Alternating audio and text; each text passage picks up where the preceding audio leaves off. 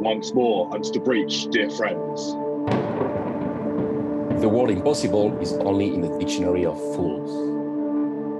If my descendants wish to be as strong as I was, they must study patience. The Ultraworking Podcast. All great events hang by a hair. The man of ability takes advantage of everything and neglects nothing that can give him a chance of success.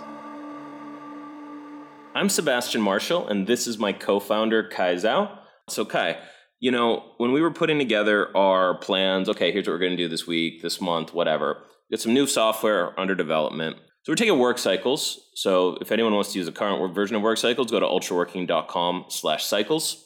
Um, it's great. It works really well. We're building that into a larger desktop interface with a, that does a bunch of other stuff, right? That's in development um, mm-hmm. on a desktop application.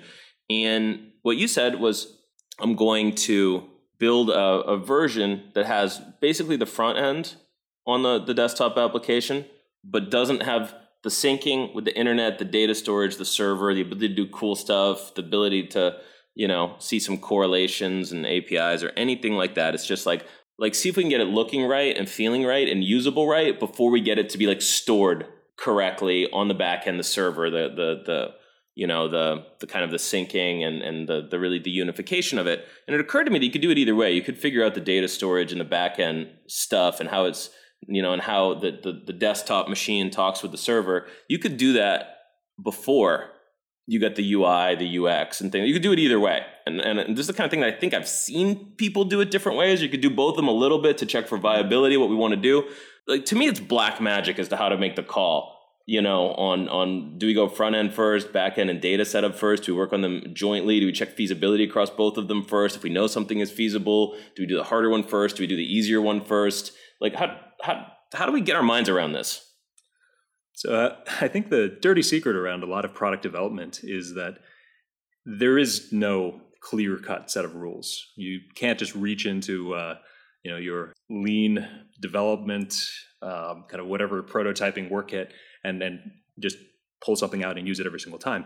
Um, a lot of times, the, the the work itself and the project itself, which you don't understand at the very beginning, is going to dictate kind of what the path of least resistance is, right? And so we were talking a little bit before this about uh, about pattern recognition and how, in a lot of ways, uh, we recognize things out of the box as patterns, right? Groupings, colors, you sit in a room and you can, even if there's no wall, right? Sometimes the, the, the shape of the furniture really just divides the room up into different parts, right? This part is the living area. This part is the kitchen area. This part is the work area, right? The, these things just, these lines exist everywhere and we pick it up very subtly um, without requiring a ton of attention. Well, I think a lot of programming um, and a lot of anything else that's abstract, that's systemic, that requires this, uh, you know, creating this set of rules that essentially, you know, is is it it it doesn't exist in reality, right? We're just kind of organizing for our own benefit. That is well, exercising that same pattern recognition, and so with a lot of things that are, I think, user facing, that are consumer, right?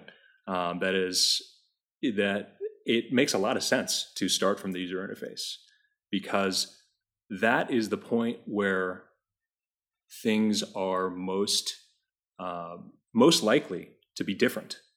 Ah, right? There, that, that's, that's so you've answered. You've answered the question. The thing that's most likely to change. Here's a dumb question: Why is the front end, the user interface, right, the stuff that people are looking at and interacting and typing stuff into and clicking around on? Why is that more likely to change than the data on the back end? Like, why? it's not necessarily the likelihood to change. It's that's where the value is going to ultimately be delivered, right? And it, this is similar to you know I think a more general concept, which is starting with the end in mind. Mm. Which at the end of the day, uh, somebody is going to download this app. They're going to open it up. They're going to go through that experience, and all of the the you know all of the technology that needs to happen in the backend, all of the you know database um, kind of decisions, all of the syncing, the architecture, none of that really matters unless it supports that end user uh, point. For something consumer facing that that is is trying to do something new and and uh, different on the user experience side of things, uh, one of those hubs is very likely going to be on the user experience uh, on the on the front end.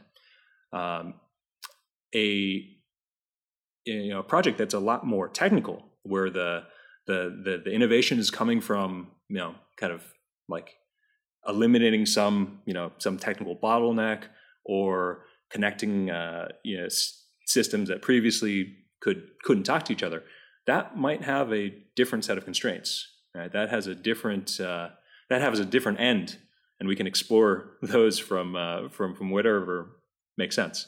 Obviously that's not the that, that's not the only way to do it. Yeah, that's that's super interesting. And a metaphor that we've used in the past is, you know, when you start a project that's that's really brand new and innovative, right? With things that are brand new versus not, right, where you're really innovating, the more something's brand new, the more your search space is closer to infinite, Hmm.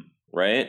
Um, and a metaphor that you've used in the past is it's kind of like playing Minesweeper. You know, it's that little old school game where there's like the the bombs and you don't want to click on them, and you like you click the map, and if there's no bombs, the whole thing opens up, and you can double click it and whatever. It's like this is like from like 1980 or whatever on the computer. It's like a it's like a little puzzle game, and you know something that I, I don't have my mind around entirely. Right? If there's a easy part of a project and a hard part of a project in programming. Let's say the easy part is like five days of implementation, you think, and the hard part is like you don't know, you don't even know, but it's between like seven days and and and and and, and maybe four weeks or six weeks or who knows, right?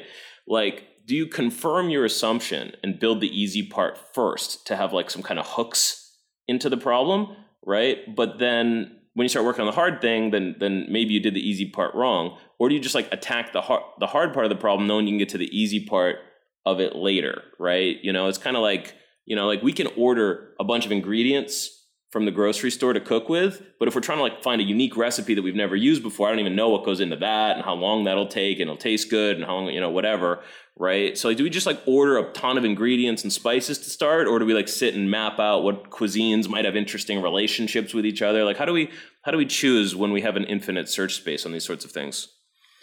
Well, I think the the only time the space is infinite is when you have zero opinions, Hmm. right? Um, and and most of the time we actually have uh, you know we, we have things that are loosely related, right? Ideas tend to have uh, have have have a you know they they have an ancestry, right? They they they have siblings, right? So we can oftentimes just look to I think existing things for the the initial patterns and an initial uh, um, starting point. I think the other thing is, you know, to the question of whether to start on the easy known thing or whether to dive into the unknown to try their try to uncover um, a little bit more information. This is uh, this is another thing that I think tends to happen very intuitively.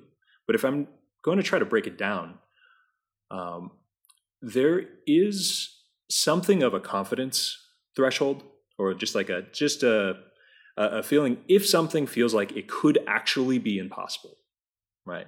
If there is something that is potentially a uh, you know game ender, right? You just if if you don't figure that out, this uh, the the entire project is at, at risk. Well, that's worth figuring out pretty much no matter what, right? Even you know, like that that that that is a good contender for one of the one of the first things to sanity check. You don't actually have to figure out; you just have to convince you know yourself and your team that that's actually feasible. We can deal with this, Hmm. right? Um, compare that with a project where it's all relatively straightforward, or it's it's it's all known stuff. Like stuff like this exists out there. Um, you know, you've done similar things before. You can walk into a completely new and un, unknown um, scope of work while still bringing some confidence of like, okay, like this is mostly uh, like this is mostly just execution.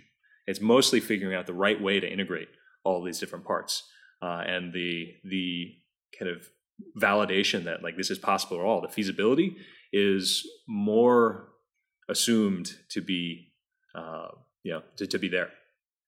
Interesting. So like if you wanted to be able to like turn your iPhone into a way to drive your car, right? Like you'd want to have like your iPhone talk to your car and then you could like use that as a steering wheel, right? You'd want to like double check well like the iPhone security settings, the car's interface, and like is this kind of sane at all? You'd want to like figure out whether that's even possible before you figured out what the right driving interface would be and what the right motions would be or whatever. So you would do that. You just check the feasibility of it first before you get into like, okay, would we have a gas tank appear on the phone corner or whatever? Because we know we could do that if we could, you know, get access to the sensors in the dashboard in the compu- in the car. But like, like, is this even a good idea? Will this ever drop if it's on Bluetooth? Certainly doesn't have time to go up to the you know to the satellite you know through 3G and then back down. So you would want to check whether you could really even synchronize the car and the phone before you start building the just visual elements that are straightforward. Well, truth told, I'm like, yeah, I my own thinking process is nowhere near so orderly. Uh, oftentimes, the feasibility and the I wonder if like tend to go pretty hand in hand, right? It's like it would be cool if the phone could communicate with the car, right? Huh. And it's like, okay, presu- that that I'm pretty confident my phone has the ability to communicate with other devices. Um, I'm pretty confident that modern cars have some interface to communicate with. After all, you can take a call, right? Um, the question is, how much access do we have through the, those existing uh, channels? This this is fascinating. This is fascinating. Whoa, whoa, whoa. I think I get to a strongly opinionated state about something I want to do a lot quicker than you potentially, where I'm like, I want my phone to drive my car, right? And then I dive in, and like sometimes it doesn't, but then I figure out another cool thing. So I'm very, very flexible. I make a strong opinion, then I get very flexible of it. And maybe you're like, let's see, before we like even kind of dive into that, let's see what the capabilities of phone use, car use, and like just kind of mapping out what's even possible with like a loose idea that some sort of car phone thing is valuable and perhaps the car the phone could steer the car or perhaps it could just pop the trunk and stuff like that or whatever you know but it seems like you come in less and i know this varies but maybe you come in less strong with like a single use case in an unexplored area and then but you more map out and chart out the territory before you form a strong opinion Yeah. If you're sketching out a, like an image using a pencil, right? And it's a pretty complicated one, you don't have to ink it first, right? And so my, I think thought process tends to tends to follow this pattern where it's like, okay, interesting idea. It's a it's a loose sphere. It exerts some pull, some gravity on on concepts around it, and then sometimes I just toss a few ideas in that vicinity sanity check a few values and maybe it moves maybe it grows maybe it shrinks maybe it becomes more clear maybe it becomes more fuzzy zooming out right i'm remembering a book um i think it was it was a book about learning what is it like pr- pragmatic learning and, and something like that. It was it was maybe pragmatic learning. We'll figure out the title we'll put it in the show notes at ultraworking.com the slash podcasts. But what he said was fascinating he's the, the, the person i think made this case the best. He said that beginners really like rules. They're like always build the interface first or always do the most unknown thing first or always do a feasibility pass first. They want rules but experts in a space don't like rules and it makes them like it constrains them. Experts use heuristics. As somebody that's new in a space it's like somebody tell me what to do. Like okay i'm gonna like i'm gonna build a website first and then i'm gonna like get a database and then i'm gonna make the website talk to the data they, they want like a checklist. And nobody that's at a really high level in the game, like Jony Ive at Apple's not like, okay, one, make the thing weigh 10% less. Two, make it a little bit shinier. Three, if the last one was shiny, make it less shiny this time. You know, he's like not doing that. He's like kind of like looking and thinking and saying, okay, if we make it lighter than the heat vents and whatever, right? So how do you like manage the process? What's this like from a like what's it feel like uh, when you're running at a high level of the game to like explore what's possible and then what we want to do with it and the, uh, all of this stuff. The thing that stands out the most to me is that it's a very cyclic process where again this is not a crisp um, cycle but i think there's a phase in where it's more exploration it's more trying to figure out the like okay what are the boundaries here right? Let me test that. Is that is that what i expect? Is that feasible? Is this uh you know and then or this isn't just an abstract process. This is like you know trying to figure out a, a ver- this is oftentimes trying to uh, to solve a very specific problem or, or a very specific cluster of uh, uh, of things and as that exploration process goes, the sense of what a the correct answer is, or or you know what the problem space even is, uh, starts to take shape. And as that becomes more well defined, uh, we can switch into more just call it problem solving mode, right? More implementation. Okay, we've discovered this is true, that is true. There's other thing that you know that, that you know we didn't realize at the beginning is also true. Um, okay, so what do we do with that? Well, our next attempt is going to synthesize all of that into this one very concrete thing. And depending on the size of the project, the number of people involved, um, this you know th- th- this could be happening at the same time. It could be at uh, you know and it could be more cleanly divided. But I think that that process is tends to be pretty universal. You know, I saw something. We'll link it in the show notes. But I saw a hill chart from uh, formerly 37 Signals Basecamp these days, and we'll link this in the show notes. Um, it looks like just like a hill. It's just like a hill. It's like a, a shape where it's like a just goes up and then it goes down. It's kind of round. It's like a hill, right? Um, they call it a hill chart, and the first half of it, all the way up to the top of the hill, is they called it figuring it out, and the second half of it is making it work, right? And then when I talked with Luca on our team recently, Luca Dover, who's a back end programmer here, uh, Luca was explaining to me that like 70% of, of the development process is like figuring out what you want. 20% of it is like figuring out what you want and writing that in crisp words. 20% of it is taking those words plus the word library and Googling it to see if it's possible to do that already. And then 10% of it is actually making it all work together. So there's like this like figuring out what's possible and what you want step that comes before the like coding some stuff and baking it. It's like the figuring out what cake you want to have before you bake the cake. I, I don't know. Might might somewhere in the blasting radius yeah. of software development here. There's there might be this macro hill diagram, right? But if we zoom in at each stage of that hill diagram, there might also be nested fractally within it another hill diagram. This is a fractally right? nested hill diagram. It goes Where, forever.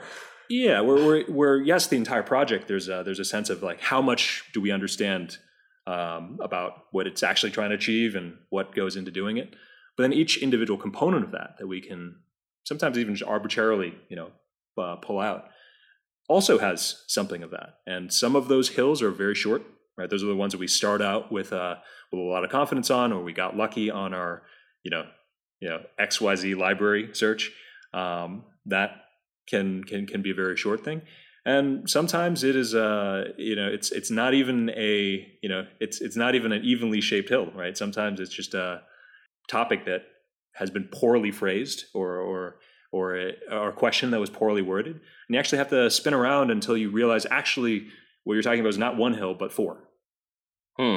right? And this is uh, this is another thing that maybe is a little abstract. Um, i think it this is the kind of thing that human intuition tends to um, like just handle good enough in most situations. Programming oftentimes demands a little bit more out of intuition or it demands a it's a little more unforgiving when things are you know not precise. So you know that that that perhaps is where where where some of the differences come through. There's a lot of people out in the world that tangentially know what programming is and does, and what software development is and does, and what product development and software is and does, but do not know what's a reasonable schedule, what's easy, what's hard, how should we choose, how should we choose trade offs, right?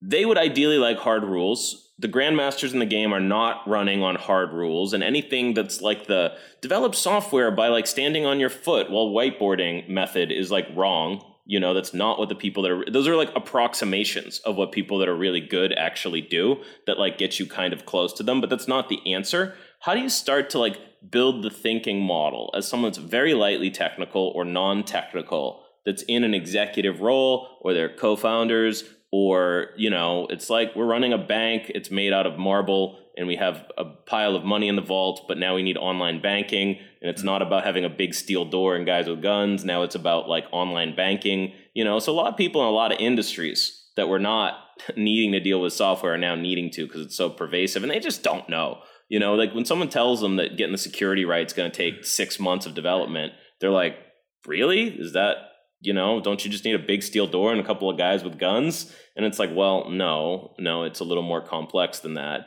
you know, but it'll be super easy to actually build the website for people to look at their banking transactions once we have the security in the back end. Yeah, that'll take us like a week. And they're like, what? It's going to take six months to build the vault, but then one week for everybody to know how much money they have and what accounts they're in and like a thing to transfer them back and forth. They're like, yeah, I got the back end and the security. It'll take like a week to build the front end. And like the banker's like, what? Why? This doesn't even make any sense. Like I don't I don't understand why that would be the case, right? So if you want to start like kind of learning what's easy, what's hard, what should we prioritize? You want to be more useful around this stuff, more fluent in conversation. Like what's the path to getting the the the more of the the feel of it and like getting it and like what are the skills and what are the questions to ask and what are the things to muck around with and do assuming you have a host of other duties. You got to write your mortgage loans and hire people and hang out with the central bank. I don't know what bankers do but like whatever bank you do all the banker stuff. Go to parties play golf i don't know like whatever bankers are doing. You got to do all that and get your mind around this stuff. How do, how do you do it? Two thoughts come to mind. Um, first off is like if you have any experience with this at all right any experience working even on the periphery of software projects how long have they taken in the past in your experience? Just project that forward. Right? There's nothing uh, that that the, the truth is, I think a lot of programmers don't actually know how long their projects take either. huh Uh, it, if you're truly building something new, there is not a very good estimate that you can actually give. And in, I think, a lot of environments, estimates get taken as a sort of a promise, right? Or, or certainly there's some expectation, and that creates this really, I think, weird incentive cycle that um, oftentimes, not always, throws some sand in the gears. It's very useful in other places, but in the, I think, uh, in, in, in the macro, like understanding a problem and um, kind of and and actually getting gauge on reality, you know, what's the you know like you know like how how how do you properly estimate something that could take one week or three months l-shaped Or- curves yeah a year, or is actually just you know, um, you you know, like this is the kind of thing that yeah, you can't just average that. Um, that's one thought. The second thought is more of a is more of a conversation to have, or and I think this is a this is a question and a metaphor that served me well. Is this more like going to IKEA, picking something up and like putting together, or is it more like going to Home Depot and buying some like a saw and some you know nails and building something? Or is this more like going into the coal mines and you know and and, and the iron mines to fetch some raw ore to smelt into some actual raw material from which then we make our own nails? And well programming involves sometimes a little bit of all three. And the things that are going to take multiple uh, you know weeks and months and deadlines are uh, are, are you know just very very difficult to uh, to, to schedule on uh, tend to be of the the custom stuff right? Tend to be the things where no one's ever done before. And again that also sometimes right not always uh, is where a lot of the value if you're talking about creating a new product or creating a new um, you know businesses. If you're creating a you know uber clone in you know 2019 i suppose the the the kind of scope of that problem might be well developed enough that you can go down to the you know home depot Home Depot equivalent and and and and put together a lot of those pieces. Um, but even then, right? You know, some the, the there's there's all the fittings in between those parts. That's so- so, there's hey cool we've got a rule to replace we've got a rule for the people that are early is you could ask metaphorically is that like IKEA there's like pre-fit parts that fit well together and you could just set it up quite quickly. Is it like Home Depot where we could buy all the materials and tools and then we're gonna have to you know we're gonna have to fit them to shape and work on the materials? It's not it's, it's not some assembly required it's like some construction required but you got the raw materials and the tools out of the box and then there's like or is this like a mine for ore chop down trees sand polish treat you know and custom and you could see that ikea is like okay we can get that running in three hours. Home depot might be three days and iron mines might be three plus months to get online and to get your smelter and your stuff like that. And in reality, there's not heat and met, like we're just typing some things into computers. And maybe that's even also why it's hard is because if you saw a programmer have to go out into the wilderness and he came back, he's got some bear claws in him and he's got his pack and he's like, I'm out of supplies, but I got the ore. like I made it back. You know, I got chased by the bandits, right? But I brought the ore, you know, versus somebody else is coming by like, all right, IKEA guys deliver it at 2 p.m. You'd be like, okay, whatever. But either way, the guys are typing into computers and one one way, the guy's like, look, I'm an ace. I got this stuff online, but he just assembled some IKEA stuff. And the other guy is like grappling with bears and, and iron mines and smelters and, and stuff over multiple months. And sometimes, um, and, and here's the other tricky thing is Home Depot's supply is getting better every single you know month day day yeah certainly uh, certainly they, they, it's constantly expanding and and likewise ikea's right so um, I think a mistake a lot of programmers make is going into the uh, iron mines when they don't have to. So the even with that mental model, it's not always clean, and sometimes the thing you buy from IKEA doesn't actually solve what you need, and you know a month later you need to end up replacing it anyway. So there's judgment spread all around this space, but uh, towards estimation, towards getting a grasp on why some things take uh, a ton of time and why other things can happen you know very very quickly. Um, I, I, think that that metaphor tends to you know it, it, tends to color in a little bit of how how how uh, how it could go. Fantastic. So today we explored lightly on a topic. I hope it was useful. Um, good luck in your forays to ikea. Good luck in your construction from home depot and good luck in the iron mines. Do be careful of the bandits when you're shipping your gold back to the trading depot um, until next time, I'm Sebastian Marshall, along with Kai Zau, co-founder of Ultraworking. Show notes at ultraworking.com slash podcast. We'll link a couple of books and articles. Thanks for joining today.